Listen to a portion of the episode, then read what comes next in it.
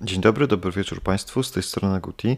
Dzisiaj w moich rękach książka autorstwa Anne Ariel pod tytułem Żywica. Historię zawartą w tej książce można traktować, jak sugeruje jedna z postaci tej książki, coś pomiędzy baśnią a dreszczowcem. Rzecz dzieje się w Danii w czasach, kiedy jeszcze nie wszyscy mieli dostęp do telefonu stacjonarnego. Ale o czym ta książka jest, jaki jest zarys fabuły, tutaj najlepiej posłużyć się cytatem – Dwa pierwsze akapity z tej książki wyglądają właśnie tak. Gdy tata zabijał babcię, w białym pokoju panowała ciemność. Byłam tam. Karel też, ale go nie widzieli. Był poranek wigilijny, pruszył śnieg, ale tamtego roku nie było białych świąt. Wówczas wszystko wyglądało inaczej.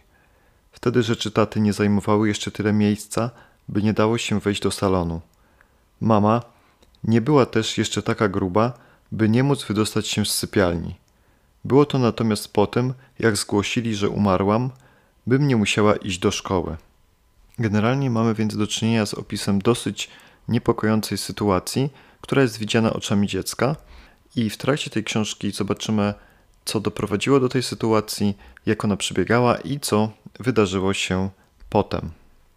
Jeżeli miałbym w kilku słowach powiedzieć, o czym ta książka jest, to na pewno jest o ludzkich emocjach, o uczuciach, o poczuciu straty, o lęku przed stratą i do czego może ona człowieka doprowadzić, a także o poczuciu winy, które otacza bohaterów, jak również całą fabułę książki. Należy wspomnieć o pewnych charakterystycznych cechach tej książki, które trudno mi przypisać ani do plusów, ani do minusów. Pierwsza z nich to niepokojący charakter tej książki, który towarzyszy nam przy lekturze przez większość czasu. Druga to granie suspensem, w którym mamy pewne informacje, przypuszczamy, co mogło się wydarzyć, ale do końca nie wiemy, w jaki sposób przebiegły te wydarzenia i czy faktycznie one się dokonały. Przejdźmy teraz do pozytywnych stron książki. Pierwsza z nich, która być może została już przez Państwa zauważona w cytacie, jest to, że narracja książki jest widziana oczami dziecka, dokładnie dziewięcioletniej Liv, i przez większość czasu mamy do czynienia z narracją widzianą jej oczami. Jest to narracja bardzo sprawna, bardzo ciekawa. Pokazuje sposób patrzenia dziecka, które jeszcze nie potrafi samo rozróżnić dobra i zła, ale za to wie, co by powiedział tata, co by pomyślała mama.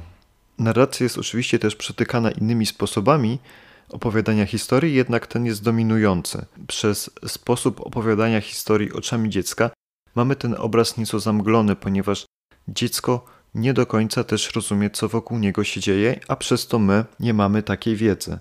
Drugim elementem, który zasługuje na pozytywne wyróżnienie, są opisy, które są bardzo barwne, obrazowe. Przez nie też buduje się klimat tego ciągłego niepokoju, który nam towarzyszy. Dla mnie może czasami są zbyt długie, ale generalnie uważam to za plus i mocną stronę tej książki. Jeżeli zaś spojrzymy na drugą stronę, czyli na minusy, to moim zdaniem może być to historia, ponieważ jest ona dosyć prosta i w związku z tym, że mamy informacje, co może się zdarzyć w przyszłości, czyli mamy do czynienia z tym suspensem, z tym pewnym napięciem, to jest to fabuła przewidywalna. Oczywiście interesujące jest to, jak się to dokładnie wydarzyło, jak to przebiegało, ale jednak oprócz dreszczyka emocji w tej historii towarzyszył także dreszczyk zniecierpliwienia, kiedy już ta fabuła pójdzie do przodu. To, co było największym minusem w mojej ocenie w tej książce, jest to brak przedstawienia motywacji pewnych postaci. Bo oczywiście możemy zrzucić pewne wydarzenia na karp poczucia winy, które przytłaczało bohaterów, pewnego lęku przed utratą, albo oczywiście na chorobę psychiczną, która jest najprostszym rozwiązaniem, ale jednak nie wiemy tego do końca.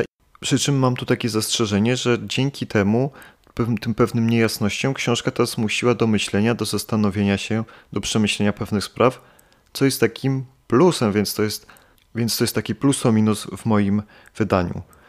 Oczywiście mamy też pewne mniejsze elementy, które moim zdaniem wskazują na pewną nielogiczność, ale to pomijmy milczeniem. Jeżeli miałbym podsumować książkę, to jest to na pewno książka bardzo dobrze napisana, bardzo sprawnie oddaje psychikę dziecka.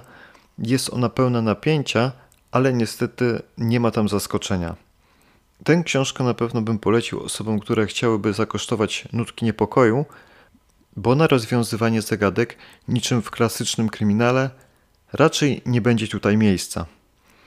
Dziękuję Państwu serdecznie za uwagę i do usłyszenia.